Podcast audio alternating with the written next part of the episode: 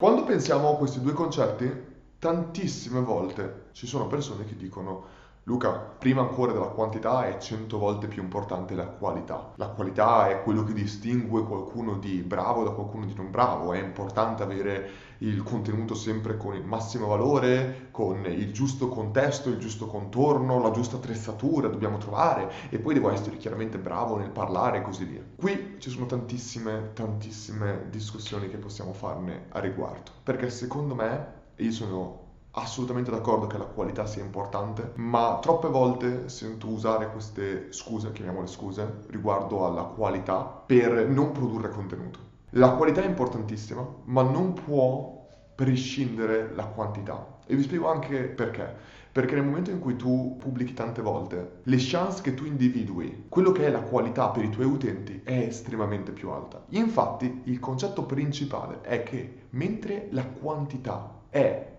oggettiva, è oggettiva.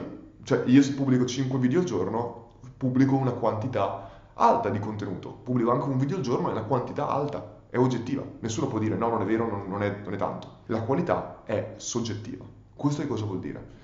Che anche se un contenuto è di estrema qualità, a livello grafico magari, il contenuto è poi a completa discrezione della persona giudicare se è di qualità per lui oppure no. Perché quando io parlo di qualità non parlo soltanto a livello grafico, io parlo proprio a livello di contenuto. Io magari questo video che sto facendo ora può essere di estrema qualità per alcune persone e può essere completamente uno schifo per altre. Pensiamo proprio alle persone che magari non gli interessa questo contenuto. Ecco, per loro è una qualità bassissima perché non gli interessa niente social media, non gli interessa niente pubblicazione sulle piattaforme e ti dicono che la qualità è scarsa. La qualità è soggettiva.